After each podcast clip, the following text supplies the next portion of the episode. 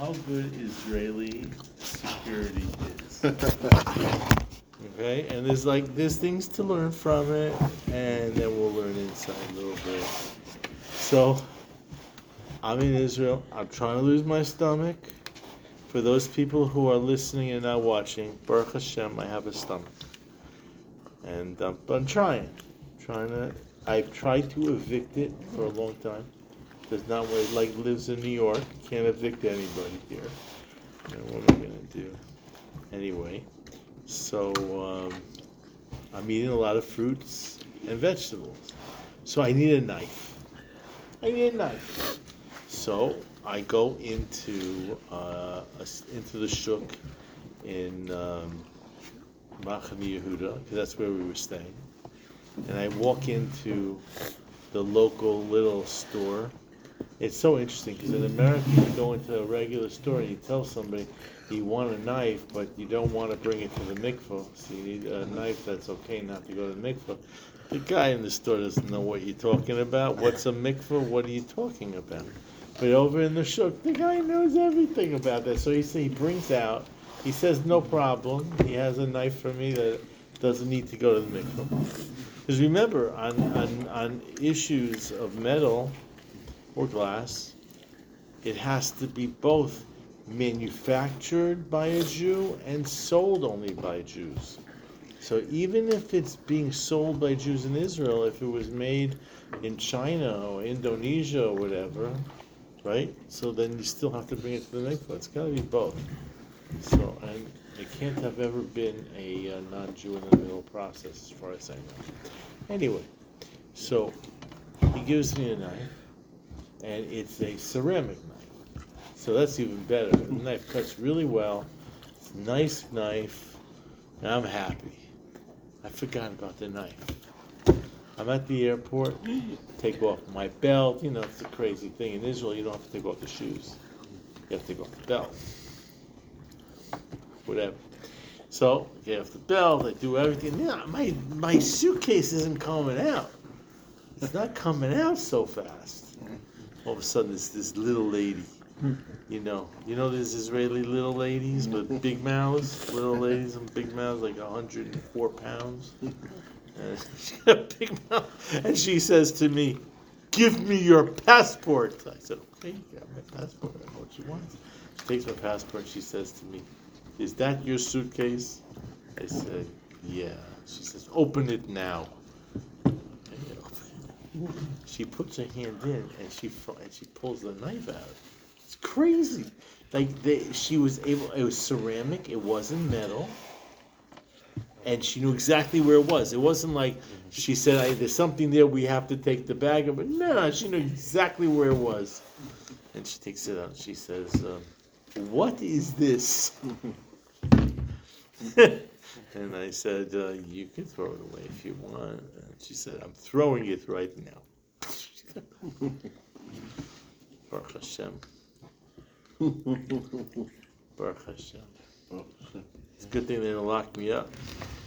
They could have put me away in, in the in the pokey. As long as they give It's you back not your Russia passport. or Iran. They gave me back. Yeah, she could have held my passport also. They could have they could have given me a lot of aggravation. They could have kept me there for 24 hours. What about those Michigoyim that they left their kid? You read about this? Did you read that? I don't even understand what the line. You need to buy a ticket for your kid. No. Okay, we'll just leave him here. What? See, I can understand. Seems to have been what happened. They were getting on a plane up in Green. this They couple were was going getting to on a plane- Brussels, Belgium, and they didn't have a ticket for the kids. They just left the kids. They tried to. They tried- They weren't having it. They tried to. Like twenty-six dollars a ticket, they didn't have the money. The, the, to me, the strange part of that story, and I hope again you could leave this on, or you can just have me killed by the woke police. I I I I understand. I don't understand, but I could see it happening that a guy would leave the kid there. But that the or the wife would leave the kid, but they're both mother and father. I never heard of such a thing. That one of them didn't say we should take him along, maybe. It's pretty. It's really pretty crazy. Anyway, so the first thing we're going to do in this week's parsha, there's a lot. there's a lot because I really want to go through an amazing. I started last time, and we never got into it. The the story, the life, and some interesting pieces about Rabbi Eliezer ben Hyrcanus. We touched. I was about to do it, and we just didn't have the time. So I want to make sure we do that today. But I'm going to do a just a drop on this week's parsha. In this week's parsha, there's uh, we have um, you know the Kriyas Yamsuf, and there's a pasuk which says Zekeli v'amvehu. This is my God, and I'm going to glorify. I'm going to glorify Hashem. So I just want to read the Gemara, and we could talk about the Gemara a little bit. It's a few lines. If you want, you could follow. If you don't want to follow, don't follow. But we, I made enough copies for everybody. If you want.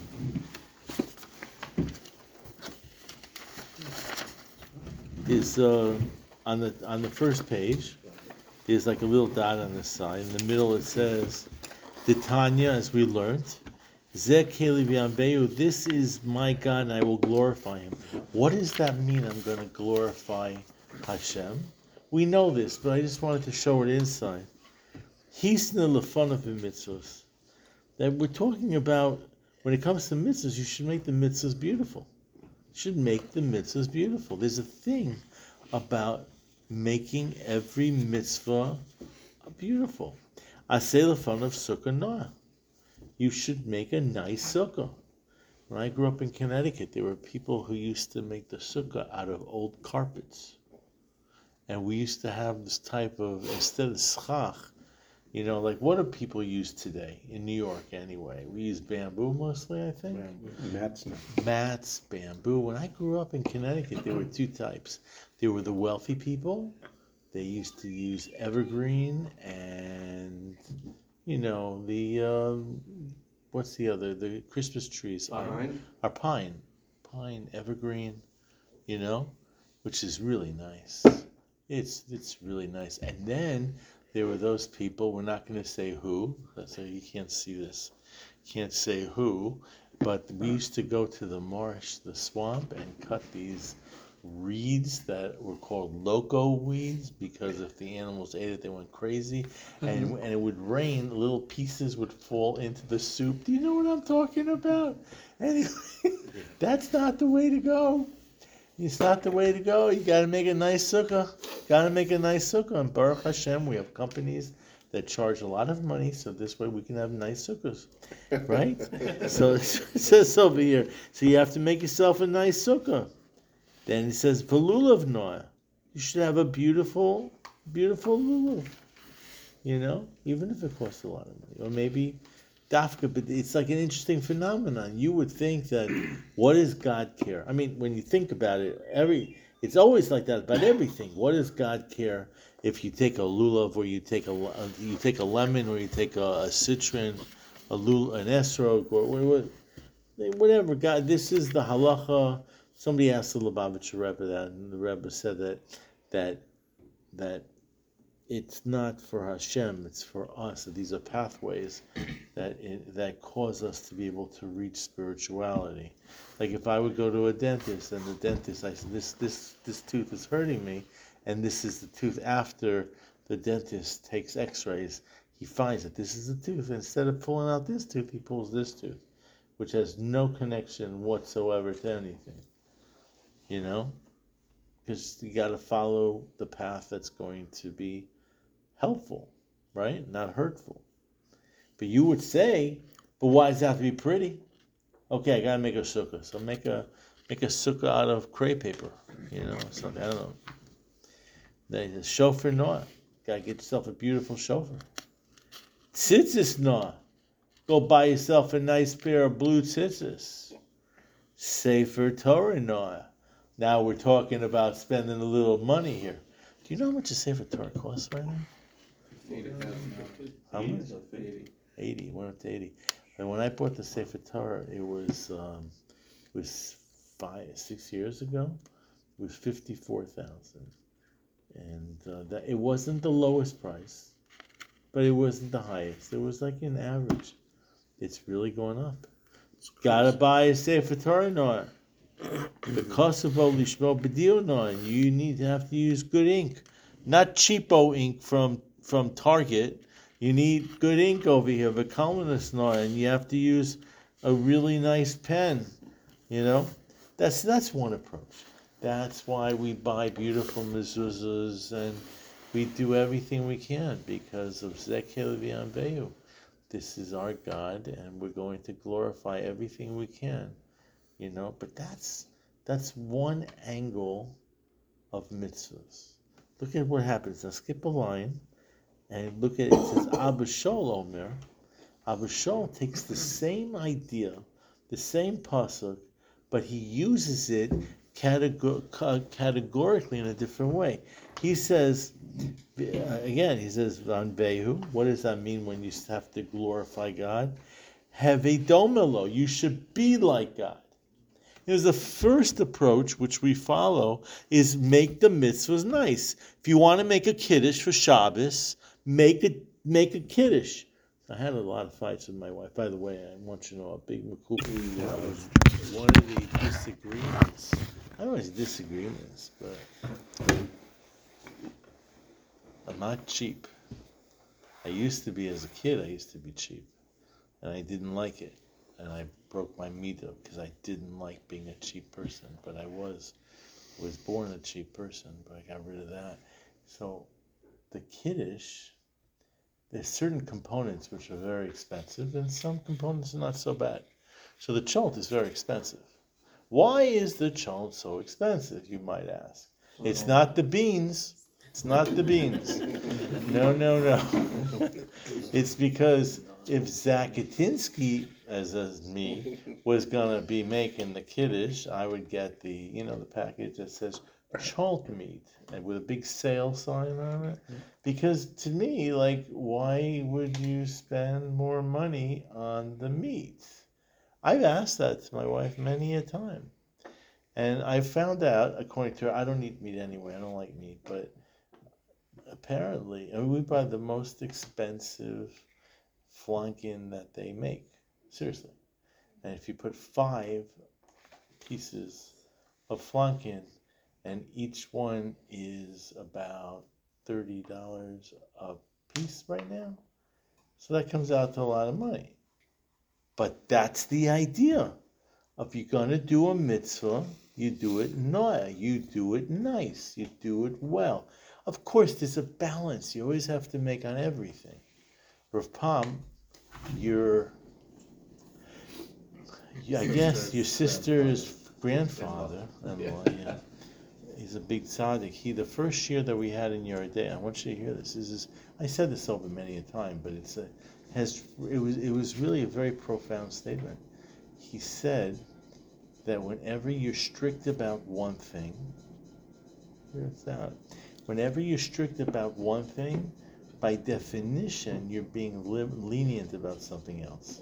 There's no such thing as being strict about one thing without it having an effect. A co- there's the co- an effect that you're going to be lenient about something else. It doesn't, uh, whatever it is. Never Pam said that doesn't mean that you shouldn't be strict.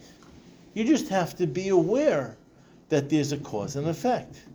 If, for example, you're strict about eating chalav Yisrael, right? Let's make believe you are. So then you're being liberal about, or, or being lenient about having more pleasure on this world, and you're supposed to have pleasure from what God creates, because Haagen-Dazs or Edie, whatever the brand is, we're not going to push any brand now, but whatever the brand Carvel is, tastes better than Lieber's ice cream. There's no Lieber's ice cream, but you know what I'm talking about. It doesn't taste the same. Okay, number one. Number two, I don't know if you looked at the prices recently, but Chalav Yisrael ice cream is rather expensive. And that money could be used for tzedakah or for buying more cholent. I don't know, whatever. But there's a balance. So what you're doing is by being more strict by having Chalav Yisrael, or milk, if you go with milk, Chalav Yisrael doesn't last. Stuff gets spoiled right away. Why does it get spoiled right away? Who knows? That's one of those questions like where the socks go. But uh, but it does. But it does. So nobody's saying that you shouldn't be strict about Chol Yisrael, but you got to know that there's a there's a cost on everything. So my wife has decided that we're going to, and that when it comes to chol, we're going to go out, you know, and for the kiddush and everything. But this is an issue that we always have to make that balance between on every that we're doing we're making balancing acts all day long. By the way, we're having a big party on Sunday night. Do you know that? Do we know that? Tu B'Shvat party? Morani's? I don't like Morani. I don't. I don't like meat. So you should come then. We're having we're having Morani's meat and we're gonna have figs. so you have business. Got to keep the business going. You know what I mean? So keep it up. Okay. So so again, so Abba Shaul Omer, Abba Shaul says that don't look at the Zekeli V'Aveo, that this is my God and I'm going to glorify Him. Don't look at it from the the angle of the mitzvah being a um, a physical entity, and therefore, I mean, obviously he would agree with that, but but don't look at it as being focused on on buying a nice sefer, you know, a new edition of uh, of a pretty book or you know whatever it might be, but rather look at it from the angle of being domelo, be like, be God-like. Mahu rachum v'chanu v'rachum avata chanu v'rachum.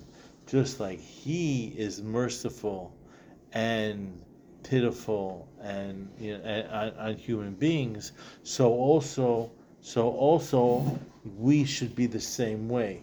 Meaning that when a poor person, the Rambam quotes this and says that when a poor person comes to you, you should give them, you know, in, in a respectful Ezekeli Behu way. In don't the mitzvah of, of glorifying God's commandments, granted it works on the physical, but at the same time, you should translate that into your midos when it comes to poor people or you know like when you're going to uh, let's say uh, a wedding like dance up a storm. Give it give it all you got for the people. Do for the other people the same idea of zekeli vehu you know uh, the, I, I once met the Chafetz Chaim's daughter I know you know the Chafetz Chaim's second wife is buried here in Queens. Do you know that? On the right on the Jackie, uh, in Mount uh, Mount Judah Is Cemetery. it where Rev Pam was buried? Rav Pam is buried there also. Yeah. So so so the Chafetz Chaim's second wife was buried here. So I met the second wife's daughter. Or maybe it was the first wife's daughter, I don't know. I met his daughter when she was a very old lady before she died. And I asked her if she could tell me something about her mother. And she told me that her mother had had a policy that when poor people came, she would try to give them um, she tried to give them new clothes if they were poor. Because she said everybody likes to have something new. You know, not, you know, not, yeah. I know that we collect clothes for poor people. We had a coat drive. Okay, you need a coat, right? You need a coat, but it's nicer when the coat is like off the rack and, you know, it's brand new versus even a nice coat like yours. You know, it's it's it's not the same. It's not the same. Okay, so that was the uh, that was the first piece I wanted to go over. The next thing I wanted to do, I, I was gonna go. I'll tell you where I was jumping from. I'm gonna do the jump outside so we can learn it inside, because it's actually very, very, very interesting. It says in this week's parsha that um, Moshe tells Yoshua. I'll read it to you inside. That Moshe tells Yoshua that he should go and get men to go fight against Amalek. We're gonna have the war against Amalek. So the lashon is Vayomer Moshe el Yoshua. He says to Yoshua, Bachar lanu, get for us. He he doesn't say get me. The normal when you talk to a student, you usually say if you want the student to get something, you say get me. He didn't say that. He said, "Get us." He made he had respect for Yoshua on the same level as he had respect for himself. That's that's where the Gemara learns that a, a rebbe should have as much respect for a student as he has for himself. The Gemara then tells over a very interesting story in Eruvin that there was once a person, I'll just say it outside, his name was Rabbi Preda. Rabbi Preda was an Amora, Rabbi Preda had a student who probably was very learning disabled. And uh, he would have to teach him every whatever he learned with him, he had to teach him 400 times for it to, to go in. You know, it's a lot for to, to say teach some somebody something for 400 times is a long is a lot. And one day, it didn't work. It didn't work. We're afraid that did whatever he was teaching 400 times didn't work. So we're afraid to ask the uh, the student what is different between today and yesterday and every other day. And the student said, I heard that somebody had come to you and asked you to do a mitzvah, and you said after the shir. And every moment that you were teaching, I was thinking that you're going to leave. He was distracted, total ADD, right? He was totally distracted. So Rav Preda said, I will teach it to you again 400 times, and I will not go anywhere until everything is is taken care of. For that, uh, there was a baskol that came out and and said that in this chus, because of how you acted, you have two choices. You either live 400 years, or everybody in your generation has Olam Haba. So you know what he said, because we would say 400, we would say 400 years, right? But he said that he wanted everybody to have Olam Haba. So Hakadosh Baruch Hu said, Master Universe said, you get both 400 years and the whole generation has Olam Haba. That's the Gemara in Eruvin. So I was going to jump off from over there into the famous story of Rabbi Eliezer ben Hyrcanus. Rabbi Eliezer ben Hyrcanus was one of the rabbis of Rabbi Akiva. He lived during the time of destruction of the Beis Hamikdash. He was a Shamuti, which means that he was from the side of Shammai. Most a lot of times when we when we learn, you know, we don't always know which position. We don't think about it. But Rabbi Akiva was from the side of Hillel, and this person, Rabbi Eliezer ben Hyrcanus, was a he was on the Shammai side of the, of the world. He lived till almost hundred years, and he was an amazing, amazing, great tzaddik and character. Um, he was a contemporary of Rabbi Yoshua, who is a contemporary, basically, I believe, of Rav Shimon Bar Yochai time period. But we're talking about major big people. He's buried in Tiberia, uh, right next to the Rambam on the bottom. I was just there going around over there. So that's what it seems like. So we have two things that we're going to learn from. The first thing, and we can do the order. You'll tell me what you guys want to do. The first, well, the, of the two, you have an amazing Gemara which talks about uh, how he has a big fight with all the all the big chachamim of his time period, and he's also put into excommunication because of it, because he doesn't back off. And it's very fascinating how Torah works, and we're gonna do that, even if we have to do it real fast. We're gonna do it tonight. And then there's the beginning of his life, an autobiography. Okay, so it's only two and a half pages long. And I love that. You know, you've done it with me, I think, once, the autobiography. Okay, so he wrote, this is written by Rabbi, by Rabbi Eliezer ben Hyrcanus. Um, it's a, it's an amazing sefer, and you can learn it. Like it's really, in Hebrew, it's very relatively easy. You know, so we're gonna do it. If you want to follow, you you're welcome. It has no in the one that I have, it has nakudos, so it makes it a little easier. Okay, so we're gonna read it through quickly, but you're gonna get a real picture of who this person was. Maisa Rabbi Eliezer ben Hyrcanus. Rabbi Eliezer ben Hyrcanus is the one who's writing this, but he's writing it like in third person, like this is a story about Eliezer ben Hyrcanus, even though it's about himself. Maisa Rabbi Eliezer ben Hyrcanus. This is the story of Rabbi Eliezer ben Hyrcanus. Again, he lived during the time of the Rabbi about. He lived during the time of the destruction of the Beis Hamikdash. So it's two thousand years ago. Shahayil Aviv Chorshim, his uh, father was a wealthy, very wealthy man, and he had um, Chorshim are like are fields.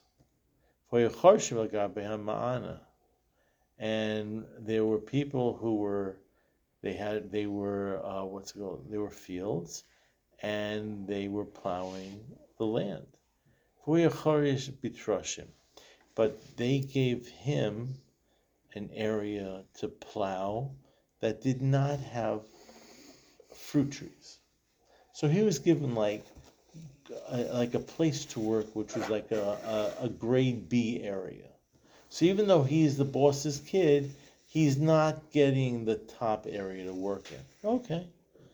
Yoshev lo So he sits down and he starts to cry you'll see that that's a lot of the story is that he's crying a lot. So he sits down and he cries. Amalo aviv. So his father says to him, Mibne bocha, why are you crying? Shema mitztarata, maybe you're upset. Shata chorish bitroshim, because you're plowing in an area where the produce doesn't grow. In other words, I gave you a bad place to work, you know? So I'll give you a better area to plow. I'll give you, you know, you know, so you'll be, you'll feel better. Yoshev lo al so he was sitting on the well. Bocha, and what's he doing? He is crying. Amrlo mibnei mata bocha. The father says to him, "Why are you crying? I just changed your job. You just got a uh, a, a, job. Uh, what's it called? Um, increase. You got a you know a raise, a position change. So he says, Shema mitzvah atashat chorish amana. Are you still upset that you you're just working in the plowing in the fields, or maybe you want to work, I guess, in the office or whatever? Amalolav. He says, no. The kid Eliezer ben Hergen says, no, that's not why I'm crying. So he says, Veloma. So the father says, so why are you crying? Amalo shani mavakish lilmo Torah. I want to learn Torah. That's why I'm crying. Amrlo. So the father says, listen to, from the father's statement, you, you get perspective of who he is. He says, Valo ben You're 28 years old. Torah. And you want to learn Torah now? You're 28 freaking years old. Ella, you know what you should do? Anybody who's single has heard this line before. Kach lecha isha, get married, besodid lecha bonim, and get have kids. V'yata malicha lebeit sefer. And then you bring them to school, and then they'll learn. But you stop it. You get up and stop. Be an adult. Go to work. Be an accountant. Any accountants here? Any, you're, you're almost an accountant. You're not. Any accountants here? Good. Is I love accountants. Anyway, also, I was going to say something. I'm not. Also, because I'm, I'm not trusting. Also, shabbosos tom klum. For two weeks he didn't eat. Ad elo eh, Elio zichron levracha until Elio came to, and appeared to him. You understand? He reached such a level of purity because he was so sincere and his fasting because he was so sincere. Eli, he, he had Gilu Elio. Alma lo ben Hyrcanus lama tabocha. So Elio says, Ben Hyrcanus, why are you crying? Again, crying. He says, because I want to learn Torah. By the way, you see there's a little bit, I don't want to say extremism here. Different than Rabbi Akiva. Rabbi Akiva, who's sitting by the, you know, who's married, right? Sits by the well, sees the water dripping, and says that I also can learn if the water can break a break a rock, then I can, which is soft, then I can go with my head might be hard, but I, I'll also be able a slightly different style. Amalo, so said, okay, so Amalo, so Elio says to him, Im atam Torah, if you really want to learn Torah, Alei Yerushalayim, go up to Jerusalem. Eitzel Rabbi Yochanan ben Zakkai. You get up to Rabbi, uh, go and straight to Elio uh, to, to Rabbi Yochanan ben Zakkai. In other words, he Elio is telling him, don't go and get yourself a little malamed, you know, on the corner. Don't go into the local yeshiva in the area and have somebody teach you aleph bays. No, no, no, no. You go straight to Yochanan ben Zakkai, the leader of the Jewish people, the head of everything. You go straight to him and you say, I want to learn Torah. That's what you do. You want to become great? You go to the top. Ahmad, so what does he do? He gets up, goes straight. It's like imagine somebody walking into the 770 with you know 10,000 people there, walking over to the Rebbe and saying, uh, "I don't know how to read Hebrew. Can you please teach me?" That that's that's what that's what we're talking about, you know, or to Moshe Feinstein. You know, that's what you're talking about. Yoshav lo v'hoya bocha. So he stands in front of Yochanan ben Zakkai and he's crying. Amar lo. So Yochanan ben Zakkai says to him, Bibnei mata bocha. So like like why are you crying? Amar lo bibnei shani mivakish lilmod Torah because I want to learn Torah. Amar lo ben miata. He said, Who are you? What's your family name? Below he didn't want to tell him because uh, Ben Hyrcan, his father Hyrcanus, was one of the wealthiest Jews in Israel, and he didn't want to get special treatment, but rather he wanted to, you know, make it on his own. So he didn't want to say anything. Amrlo. So Rabbi Yochanan ben Zakkai says to him, "Mimecha lo lamata kriya Shema." Did you ever learn Shema? Do you know how to say Shema? Or the daven? Or Birchas Hamazon? Do you know any of that? That's like it's very simple for in Israel where they spoke Hebrew.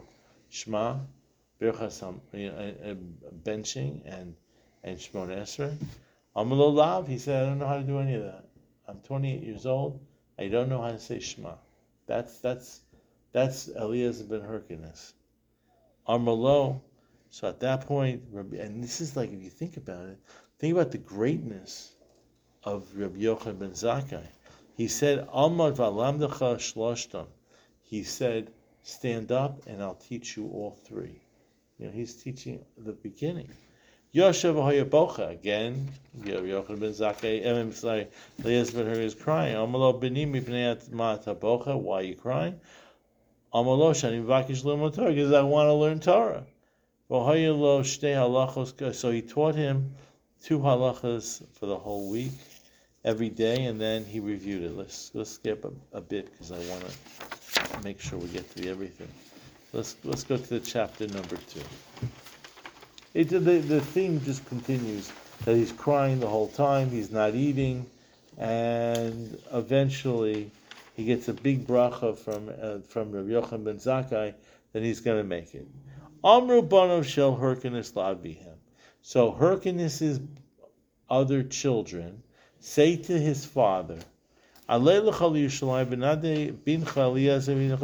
know what? Go up to Jerusalem and excommunicate your son who ran away. He should not be part of the family inheritance. Okay? And he goes there, and wants Hashem Yom Tov Rabbi Yochanan ben Zakkai. When he gets there, it's the birthday of Rabbi Yochanan ben Zakkai, and there's a big party. And everybody's at this big party. So the story goes, who was there? There was Ben Tzitzis Akeses, there was Nakdimon Ben Gurion, and Ben Kalba Savua. Ben Kalba Savua is Rabbi Akiva's father-in-law. Okay, so you get all the wealthy people are at this big party. Okay, let me just skip here, I'll draw. So all of a sudden, Amrulo, Hare Aviv Shel Rabbi Eliezer. At that point, when Eliezer ben when Hyrcanus walks in, everybody says, "Oh, that's Eliezer's father." Meantime, remember, Hyrcanus, the father, came to ex to to, to uh, excommunicate his son, you know, from the inheritance to knock him out of it. Amr lahem asalamokom. So they all said, listen, got to give him place. His son is a Rabbi Eliezer. We got to give him a place to sit. At that point, uh, the story goes that Rabbi Yochanan ben Zakkai uh, said uh, that Rabbi Eliezer ben Hyrcanus should speak. He didn't want to speak. He felt that who is he? But finally, he does get up and he speaks. And at this point, I'm just skipping down. It says over here, Amrlo Hyrcanus. Hyrcanus, so Hyrcanus says, Lami Amarkach, because everybody is praising this new up and coming star. So Hyrcanus says, Who are they talking about? Amrlo Eliezer Bincha. They, they say to him, It's your son. Your son has become the superstar. Amr Lahem. So he says to everybody, lo, you should say, Happy am I that I came here. At that point, Eliezer ben Hyrcanus, the father, decided to give all of his money to Eliezer ben Hyrcanus. And Eliezer, so it just switched itself around. Okay. I know I went over that a little faster than I wanted to at the end, but you got the picture. So now we're going to do, because we're going to do it real fast, we're going to do the famous, famous Gemara known as the Tanur Achnoi, which means there, there was a um, an oven that the Chachamim had a big discussion about whether it was pure or impure. The re- reasons don't matter for now, but this was a very, very big disagreement between the Chacham. On one side, you had Rabbi Eliezer ben Hyrcanus. He felt that, I believe he felt that it was Tahar. And on the other side, you have everybody else. They felt it was Tameh. We have a pasuk in the Torah which is Achay Rabim Lahatos, which means you go by the majority rule. He refused to give in. He was convinced that he was right. He was very convinced that he was right. And that's where the Gemara begins, over here on the top of the page, if you want to follow. It's the last piece over here. It says over here, Zeu Tanu Shel Achnoi. This is uh, this is in reference to the um, the oven called Achnoi, which means a snake. Al Rabbi Yehuda Mashmol Shekifu because the people were talking, the rabbis were talking about these laws, just like a snake wraps itself around a uh, an object, so also the words of the rabbis were wrapped around this object. Okay. Okay. Hey, Heishiv Rabbi Eliezer called Tshuva Sheba. Rabbi Eliezer responded to everything that the rabbi said, below kiblu haimenu, and they didn't accept what he said. In other words, whatever he said, all his arguments, they just absolutely refused. Amar lahem. So Rabbi Eliezer says to all the other rabbis, Im halacha kamosi, if the halacha is like me, if I am right, this carob tree will prove the fact. The carob tree flew away 100 amas. That's 100 amas is 300 feet. So he says, if the halacha is like me, that carob tree is going to prove it. And that carob tree flies away 100 amma. So they say, amma. So the rabbi said, Ein maybe in Ryan Minacharuv. You know what? Carob trees don't prove halacha. They don't listen to it. Amr lahem. Rabbi Eliezer says, Im halacha kamosi. You know what? If the halacha is like me, emes hamayim yochiach, then this river, this little like spring, whatever, will prove that I'm right. Chazru emes hamayim lachreim. The water went backwards. Water doesn't go backwards. The water went backwards. That was a proof that the halacha was like Rabbi Eliezer. Amrulo. So the rabbi said, you know what? Ain mivian raya me'emes. We don't listen to well water, river water going backwards. That doesn't prove anything. Okay, so then he says, "Im halacha kamosi." Eliezer says, "If the halacha is like me, kosle beis hamidrash yochiach, then the walls of the beis hamik- uh, midrash are going to prove." Hatu kosle beis hamikdash lipo. At that point, the walls of the beis hamik of the beis hamedrash started coming to fall in, but they stopped because of respect for Rabbi Yehoshua. At that point, at that point, Rabbi Eliezer says his last line: "Im halacha kamosi." If the law is like me, mina shamayim yochiach, then from heaven it's going to be proven that I'm correct. Yotza Baskol, a heavenly voice came out, the Umrah, and said, Malacham Eitza Rabbi Eliezer, what are you bothering Rabbi Eliezer? Halacha Kamosa B'kol Makom. The halacha is like Rabbi Eliezer in every instance. Meaning, Rabbi Eliezer was so, so, so confident that he was right. He was bringing proofs and it would look supernaturally like he was right because the waters were going backwards, the walls were coming in, a voice came out from heaven.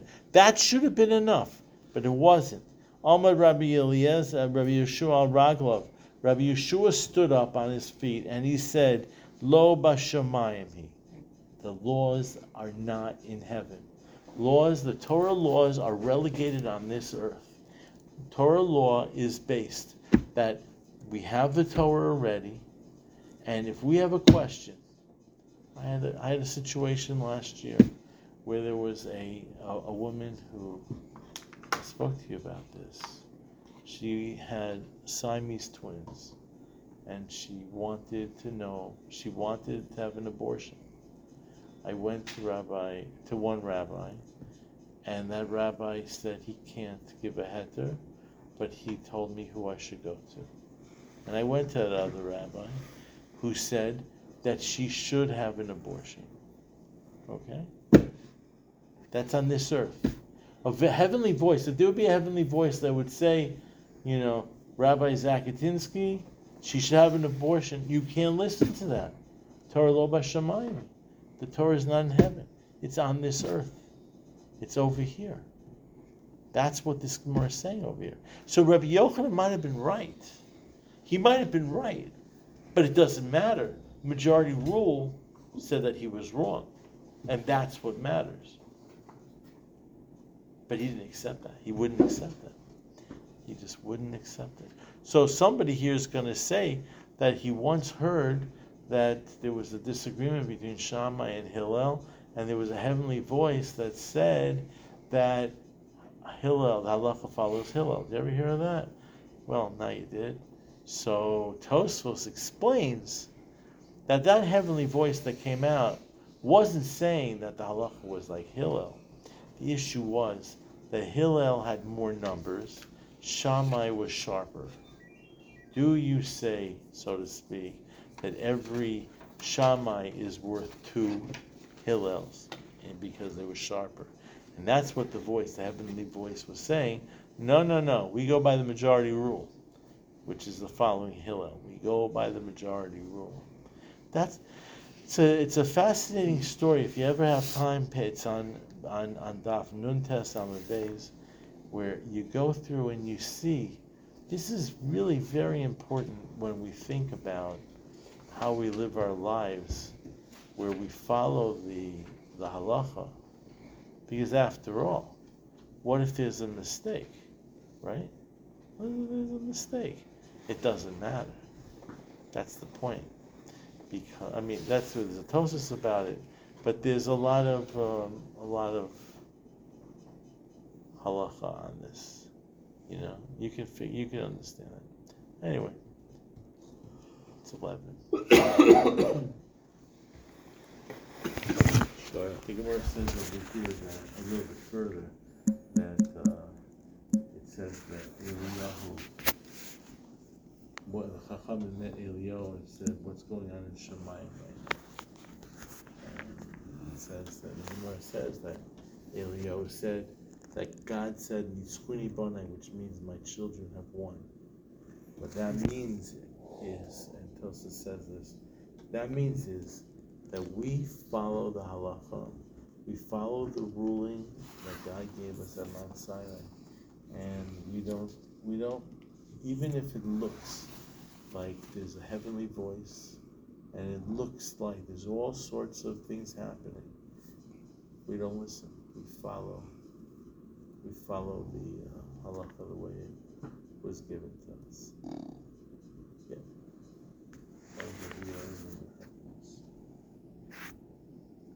Mm-hmm.